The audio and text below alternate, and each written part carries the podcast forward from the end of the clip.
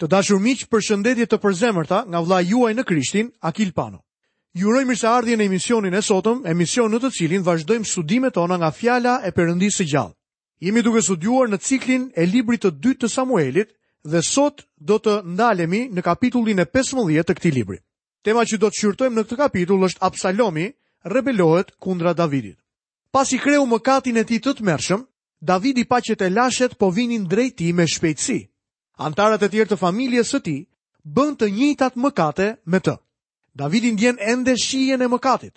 Perëndia e dënoi në të vërtetë Davidin. Në këtë kapitull, Absalomi udhëheq një rebelim kundër Davidit. Në një mënyrë shumë të mprehtë, ai fillon të fitojë zemrat e bijve të Izraelit. Ai në fakt është një djalosh i bukur dhe në shumë mënyra si Davidi. Ai është trashëgimtari i mundshëm i fronit.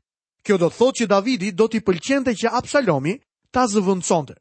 Shohim se Absalomi kthehet sërish në Jeruzalem dhe fillon të punojë në mënyrë sekrete për të komplotuar përmbysjen e të atit. Ky është një veprim me të vërtetë i poshtër. Në fakt do të shpërthejë një revolucion i frikshëm që do të shkaktojë largimin e Davidit nga Jeruzalemi. Ndalemi për të lexuar nga vargu i parë dhe i dytë në kapitullin e 15 të librit të dytë të Samuelit. Mbas kësaj, Absalomi gjeti një karrocë, disa kuaj dhe 50 njerëz që të vraponin para tij. Absalomi ngrihej herët në mëngjes dhe rrinte anës rrugës që të çonte tek porta e qytetit. Kështu në qoftë se dikush kishte ndonjë gjyq dhe shkonte tek mbreti për të siguruar drejtësi, Absalomi e thërriste dhe i thoshte: Nga cili qytet je? Tjetri i përgjigjej, Shërbëtori yt është nga filan fis i Izraelit. Absalomi filloi të rrinte tek porta e madhe e qytetit. Kur vinin njerëz tek porta me ankesat që kërkonin drejtësi, ai i dëgjonte me vëmendje të madhe. Lexojmë më poshtë nga vargu i 3 dhe i 4. Atëherë Absalomi i thoshte: Shif argumentat e tua janë të mira dhe të drejta, por nuk ka një njeri nga ana e mbretit që të dëgjojë. Pastaj Absalomi shtonte, Sikur të më bënin mua gjyqtar të vendit, kushdo që të kishte një proces apo një çështje, do të vinte tek unë dhe unë do t'i siguroja drejtësi. Absalomi në fakt ishte një djalë i keq, por politikan i mirë, ishte i zgjuar, i mprehtë dhe dinak. Lexojmë vargjet 5 dhe 6. Kur dikush afrohej për të rënë përmbys përpara tij, ai shtrinte dorën e merrte dhe e puthte. Absalomi sillej kështu me të gjithë ata të Izraelit që vinin tek mbreti për të kërkuar drejtësi. Në këtë mënyrë, Absalomi fitoi zemrën e njerëzve të Izraelit. Absalomi ishte një politikan i vërtetë apo jo? Kjo është mënyra se si shumë njerëz zgjidhen në poste sot. Ata nuk kanë kualifikime të tjera përveçse faktit se janë të mirë për të shtrënguar duart dhe për t'u rrahur shpatullat njerëzve. Ka shumë predikues që përdorin të njëjtën mënyrë gjithashtu. Ata nuk mund të predikojnë, nuk mund as të mësojnë, por mund të rrahin shpatullat. Fatkeqësisht, kjo gjë na drejtohet ne. Me aq sa e di nga fjala e Zotit, kjo është mënyra se si do të vijë antikrishti në pushtet. Ai do të jetë personi më i sjellshëm që bota ka parë ndonjëherë. Absalomi ishte një person që u rrihte shpatullat njerëzve. Ai qëndronte tek porta e qytetit dhe thoshte: "O sikur të isha unë gjyqtari, vetëm atëherë do të kishte drejtësi." Besoj se po e kuptoni se çfarë lloj thirrje bënte kjo deklaratë. Absalomi po thoshte: Nëse votoni për mua, unë do të zgjidh problemet tuaja. Unë do të jem i aftë të kujdesem për të gjitha problemet e huaja dhe të vendit. Është e njëjta gjë që na thonë politikanët sot. Fatkeqësisht, ne i dëgjojmë, i besojmë dhe votojmë për ta. Pastaj pasi janë zgjedhur në një post të caktuar, nuk bëjnë asgjë. Absalomi sigurisht që po përgatitej për një rebelim ndaj Davidit, babait të tij. Ky rebelim brenda shtëpisë së Davidit ishte diçka e tmerrshme. Lexojmë prej vargjeve 7 dhe 8. Ndodhi që pas 4 viteve, Absalomi i tha mbretit, të lutem, lërmë të shkoj në Hebron për të përmbushur një kusht që kam lidhur me Zotin. Sepse gjatë qëndrimit të tij në Geshur të Sirisë, shërbëtori yt ka lidhur një kusht duke thënë, në rast se Zoti më kthen në Jeruzalem, unë do t'i shërbej Zotit. Kërkesa e tij duket disi e pazakontë. Ai thotë se do të shkojë në jug të Hebronit për të përmbushur një kusht që kishte bërë kur ishte në mërgim. Kur ishte në mërgim ishte në Siri, në veri dhe jo në jug. Por gjithsesi Davidit nuk i bën asnjë përshtypje. Lexojmë vargun e 9 dhe të 10. Mbreti i tha: "Shko në paqe."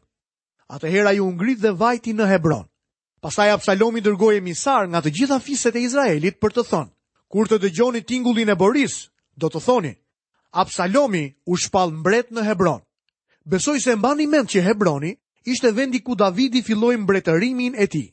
Ai ishte mbret mbi Judën për 7 vjet në Hebron. Absalomi me sa duket nuk shkoi atje për të përmbushur një kusht. Ai shkoi atje për të filluar rebelimin e tij. Lexojmë vargun e 11. Me Absalomin u nisën nga Jeruzalemi 200 njerëz si të ftuar. Ata shkuan pa të keq, pa ditur gjë. Me fjalë të tjera, këta njerëz shkuan me Absalomin, por nuk e dinin që rebelimi ishte përgatitur kundra Davidit. Lexojmë vargun e 12. Absalomi ndërsa ofronte flijimet, dërgoi të thërrasë nga qyteti i tij, Gilo, Ahiothefin, Gilonitin, këshilltarin e Davidit. Kështu komploti bëhej më i fortë sepse populli shtohej rreth Absalomit. Ky ishte një rebelim që mori vrull shpejt. Ai filloi si një top i vogël bore dhe u zmadhua aq shumë saqë Absalomit iu bashkua një numër i madh njerëzish. Madje, edhe Ahithofeli, këshiltari i Davidit, u bë partner në këtë çështje. Rebelimi u shfaq para se Davidi ta kuptonte se çfarë ishte duke ndodhur në të vërtetë. Tani do të shohim largimin e Davidit. Lexojmë vargun e 13 dhe të 14. Pastaj arriti tek Davidi një lajmëtar për të thënë: Zemra e njerëzve të Izraelit ndjek Absalomin. Atëherë Davidi u tha gjithë shërbëtorëve të tij që ishin me të në Jeruzalem: Çohuni dhe t'ia mbathim, përndryshe, asnjëri prej nesh nuk ka për të shpëtuar nga duart e Absalomit. Nxitoni të ikni, që të mos na kapë në befasi dhe të bjerë mbi ne shkatërrimi, dhe të mos godasë qytetin me majën e shpatës. Davidi do të largohet nga Jeruzalemi. Lind pyetja, pse u largua ai? Davidi e donte qytetin e Jeruzalemit. Përse nuk bëri ai rezistencë në këtë qytet? Besoj se Davidi e dinte që Zoti po e dënonte për mëkatin e tij. E di që kjo është e vërtetë duke u bazuar në librin e 2 të Samuelit, kapitullin e 15, vargjet 25 dhe 26, ku thuhet, Pastaj mbreti i tha Sadokut, çoje në qytet arkën e Perëndisë. Po të kem gjetur hirin e Zotit, ai do të më kthejë dhe do të bëjë që ta shoh përsëri qytetin bashkë me banesën e tij. Por në rast se thotë, nuk të pëlqej, ja ku jam, le të më bëjë atë që i pëlqen. Davidi e dinte çfarë po i ndodhte. Ai e dinte se po vinte gjykimi i Zotit. Tek 2 Samueli, kapitulli 13, Pamë se Amnoni kreu një krim kundra Tamarës. Davidi u zemërua shumë nga ajo gjë e tmerrshme. Ky skandal ndodhi në Jeruzalem. Gjithashtu edhe mëkati i madh i Davidit që përfshinte Uriahun dhe Bathshebën ndodhi në Jeruzalem. Davidi po e lë Jeruzalemin këtë herë sepse e di që Perëndia po e dënon dhe ai nuk dëshiron ta shikojë qytetin që e ndërtoi dhe e deshi aq shumë të bëhet fusha e betejës. Ndërsa tek dy Samueli, kapitulli 15 dhe vargu i 30, shohim. Davidi mori të përpjetën e malit të ullinjve dhe duke u ngjitur qante, ecte kokëmbuluar dhe këmbëzbathur. Dhe tërë njerëzit që ishin me të ishin kokëmbuluar dhe qanin duke u ngjitur. Davidi e donte Jeruzalemin. Ai nuk donte që ai të bëhej një shesh beteje, megjithatë, ky qytet do të shkatërrohej më shumë se çdo qytet tjetër për shkak të rebelimit dhe mëkatit. Davidi u largua nga Jeruzalemi sepse nuk ishte gati të përballej me çështjen e Absalomit. Në kapitullin tjetër do të shohim se në zemrën e tij Davidi donte ta kursente të birin. Ai nuk donte që t'i ndodhte ndonjë gjë e keqe. Unë besoj se Davidi e donte Absalomin më shumë se këdo tjetër në tokë. Largimi nga Jeruzalemi e vuri në rrezik të madh jetën e Davidit, por kjo nuk ishte diçka e re për të. Ai kishte qenë në rrezik të madh shumë herë të tjera. Ai ishte më shumë interesuar për marrëdhënien e tij me Perëndinë dhe me birin e tij se sa për vetë jetën e tij. Duke patur këto gjëra në mendje, le të shohim rebelimin që po ndodh. Vargu 19 dhe 20. Atëherë mbreti i tha Itait nga Gathi: Pse vjen edhe ti me ne? Kthehu dhe rri me mbretin, sepse ti je i huaj dhe për më tepër i mërguar nga atdheu yt. Ti ke arritur vetëm dje dhe sot do të të duhej të ecësh sa andej e këndej, kur unë vetë nuk e di se ku po shkoj. Kthehu prapa dhe kthehu me vëllezërit e tu në mirësi dhe në besnikëri. Itai, ky burrë, ishte nga Gathi në Filisti. Me siguri, ai do të kishte qenë një gjeneral në vendin e tij, meqenëse Davidi më vonë e kishte bërë atë një komandant bashkë me Joabin dhe Abishajn. Ai ishte aq besnik ndaj Davidit, sa që këmbënguli që ai dhe familja e tij të shkonin në mërgim me Davidin. Lexojmë më poshtë vargjet 21 deri 23. Por Itai iu përgjigj mbretit duke thënë: Ashtu siç është e vërtetë që Zoti rron dhe që jeton mbreti, zotëria im, në çdo vend që të jetë mbreti zotëria im për të vdekur ose për të jetuar, aty do të jetë edhe shërbëtori yt. Atëherë Davidi i tha Itait: Shko përpara dhe vazhdo. Kështu, Itai, Giteu, shkoi tutje me gjithë njerëzit e tij dhe tërë fëmijët që ishin me të. Tërë banorët e vendit qanin me zë të lartë, ndërsa tërë populli kalonte. Mbreti kapërceu përroin e Kidronit dhe tërë populli kaloi në drejtim të shkretëtirës. Davidi kishte shumë ndjekës besnikë. Ai kishte shumë njerëz që ishin të gatshëm të jepnin jetën e tyre për të. Lexojmë prej vargjeve 24 dhe 25. Dhe ja që po vinte edhe Cadoku me tërë levitët, të cilët mbanin arkën e besëlidhjes së Perëndisë. Ata e vendosën arkën e Perëndisë dhe Abiathari ofroi flijime derisa tërë populli mbaroi daljen nga qyteti. Pastaj mbreti i tha Cadokut: Çoje në qytet arkën e Perëndisë. Po të kem gjetur hirin e Zotit, ai do të më kthejë dhe do të bëjë që ta shoh përsëri qytetin bashkë me banesën e tij. Davidi dërgoi arkën e besëlidhjes së Zotit në Jeruzalem. Atje në fakt duhej të rrinte. Ai e kishte kuptuar se gjykimi i Zotit kishte ardhur mbi qytet. Ndërkohë që u largua nga qyteti, u ngjit në malin e Ullinjve, duke qarë. Lexojmë nga vargu i 31. Dikush erdhi t'i thotë Davidit, Ahithofeli figuron me Absalomin në mes të komplotistëve. Davidi tha, O Zot, të lutem bëji të kota këshillat e Ahithofelit. Ahithofeli ishte një këshilltar shumë i vlerësuar i Davidit. Kur e tradhtoi Davidin dhe shkoi në anën e Absalomit, Davidi u lut që këshilla e tij ndaj Absalomit të ishte e kotë dhe Perëndia iu përgjigj lutjes së tij. Vini re se Davidi nuk kërkon gjykim mbi Absalomin. Lexojmë më poshtë nga vargu i 32 dhe i 33. Kur Davidi arriti në majë të malit ku adhuroi Perëndinë, ja që i doli përpara Hushai, Arkiti, me rroba të grisura dhe kokën të mbuluar me dhe. Davidi i tha: Po të jetë se vazhdon rrugën me mua, do të më bëhesh barrë. Ai mund të kishte qenë plak dhe mund të kërkonte shumë përkujdesje. Lexojmë prej vargjeve 34 deri 37.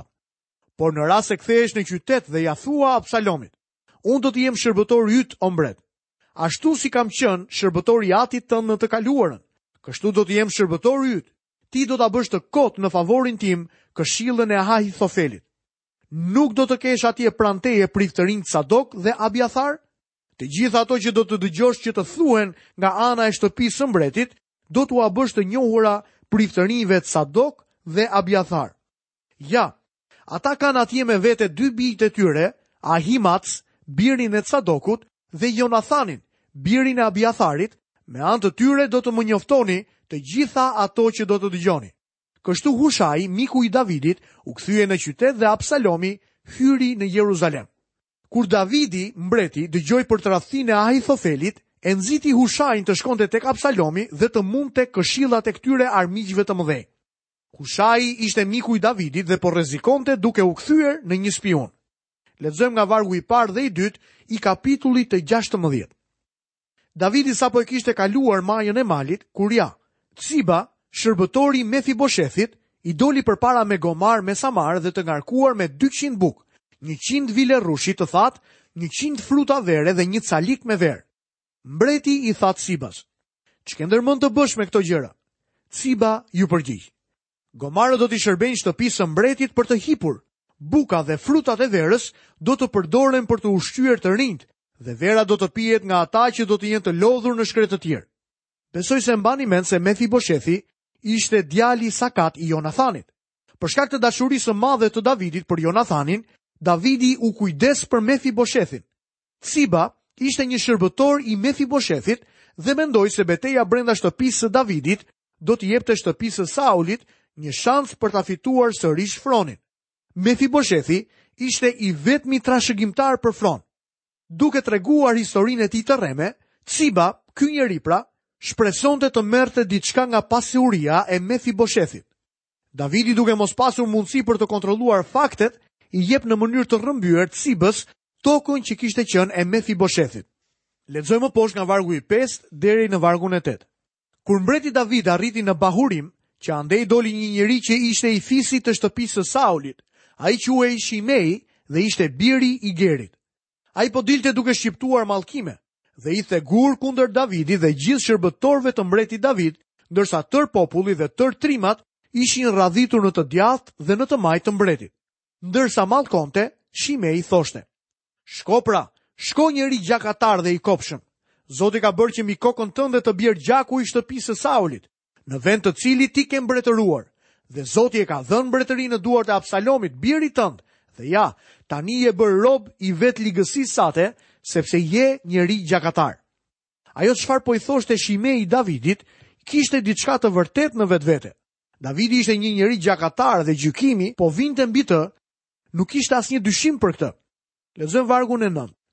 Atëherë Abishai, biri i Cerujahut, i tha mbretit, pse ky qen i ngordhur duhet të mallkojë mbretin zotërinë tim? Të lutem, më lër të shkoj t'i pres kokën. Abishai, një nga njerëzit e Davidit, donte ta bënte të heshte përgjithmonë këtë njeri. Vini re reagimin e Davidit ndaj asaj që tha Shimei. Lexojmë vargun e 10 dhe të 11. Por mbreti iu përgjigj. Ç'kam të bëj unë me ju bijtë e Cerujahut? Prandaj lëreni të mallkojë, sepse Zoti i ka thënë, Mallko Davidin. Dhe kush mund të thotë, pse silleni kështu? Pastaj Davidi i tha Abishai dhe tërë shërbëtorëve të tij, Ja, im bir që ka dalë nga barku im, kërkon të më heqë jetën aq më shumë dhe ky Benjaminit. Lëreni të rrijë dhe të mallkojë, sepse ia ka urdhëruar Zoti. Davidi po thoshte, mendoj se ky i huaj po më mallkon, por nuk dua të hakmerrem ndaj tij. Nuk dua të marr hak ndaj tij. Ky është vetëm gjykimi i Zotit. Ajo çfarë më shqetëson është biri im Absalomi që po drejton një rebelim kundër meje. Ne deri tani ishim me Davidin ndërkohë që ai largohej nga Jeruzalemi. Por tani do të kthehemi sërish në Jeruzalem me Hushai ndërkohë që i ofron shërbimin e tij Absalomit. Lexojmë vargjet 15 deri 17. Ndërkohë Absalomi dhe tërë populli, njerëzit e Izraelit, kishin hyrë në Jeruzalem. Ahithofeli ishte me të.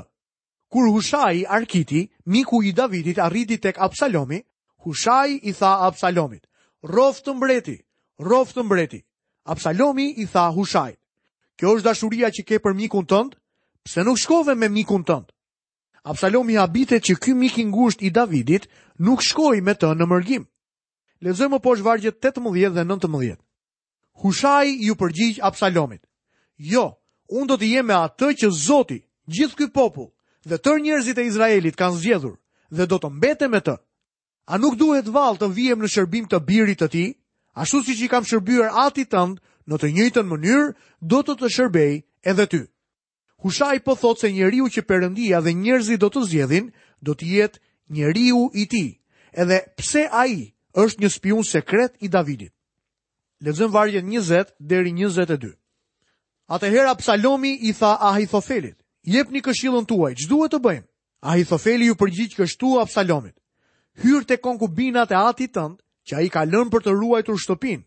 Kështu tërë Izraeli do të mësojë që je bërë i urryer për atin tënd, dhe ata që janë me ty do të marrin guxim. Ngritën pastaj një çadër mbi tarracën për Absalomin, dhe Absalomi hyri te konkubinat e atit të tij në sytë e tërë Izraelit. Ahithofeli e këshilloi Absalomin që të bënte një gjë të neveritshme, por që kishte domethënie të madhe për gjithë Izraelin. Akti i Absalomit ishte vulgar dhe një deklaratë e ashpër që të drejtat e Davidit kishin mbaruar dhe çdo gjë që ai zotëronte i përkisnin tani të birit. Lexojmë vargun e 23. Në ato ditë, këshilla e dhënë nga Ahithofeli kishte po atë vlerë të atij që kishte konsultuar fjalën e Perëndisë. Këtë vlerë kishte çdo këshillë e Ahithofelit si për Davidin, ashtu edhe për Absalomin. Fjala e Ahithofelit zbatohej pa pikë dyshimi, njëlloj sikur të kishte qenë urdhër i Zotit. Veprimi i Absalomit përmbushi atë çfarë i kishte thënë Zoti Davidit. Kështu thotë Zoti, ja unë do të sjell kundër teje fatkeqësinë nga vetë shtëpia jote dhe do t'i marr gratë e tua para syve të tu për t'ia dhënë një tjetri që do të bashkohet me to ditën. Sepse ti e ke bërë këtë gjë fshehurazi, kurse unë do ta bëj përpara tërë Izraelit në dritën e diellit. Tani e shohim Davidin sërish në guvat e tokës. Çfarë do të bëjë ai? Absalomi do të përpiqet të korrë një fitore mbi forcat e Davidit, por Davidi është një veteran i vjetër tashmë që di si të luftojë. Absalomi po bën diçka shumë të rrezikshme duke luftuar kundër babait të tij. Fakti tragjik është se Davidi e do dhe do t'i shpëtojë jetën. Këto ishin ditë të vështira për Davidin. Jam i sigurt që zemra juaj po jepet pas tij. Por Davidi nuk ankohet dhe as nuk thërret me zë të lartë. Ai po thotë: Për aq kohë sa e di që gjërat janë mirë me Zotin, unë do ta mbart këtë barrë që vjen mbi mua. Davidi ishte njeri i madh. Ai kreu një mëkat të madh, por është si një copë e mrekullueshme statuje që ka pësuar një krisje. Kështu janë shumë të krishterë në ditët e sotme. A keni takuar ndonjë person që nuk ka një krisje? Të gjithë ne kemi krisje në jetët tona.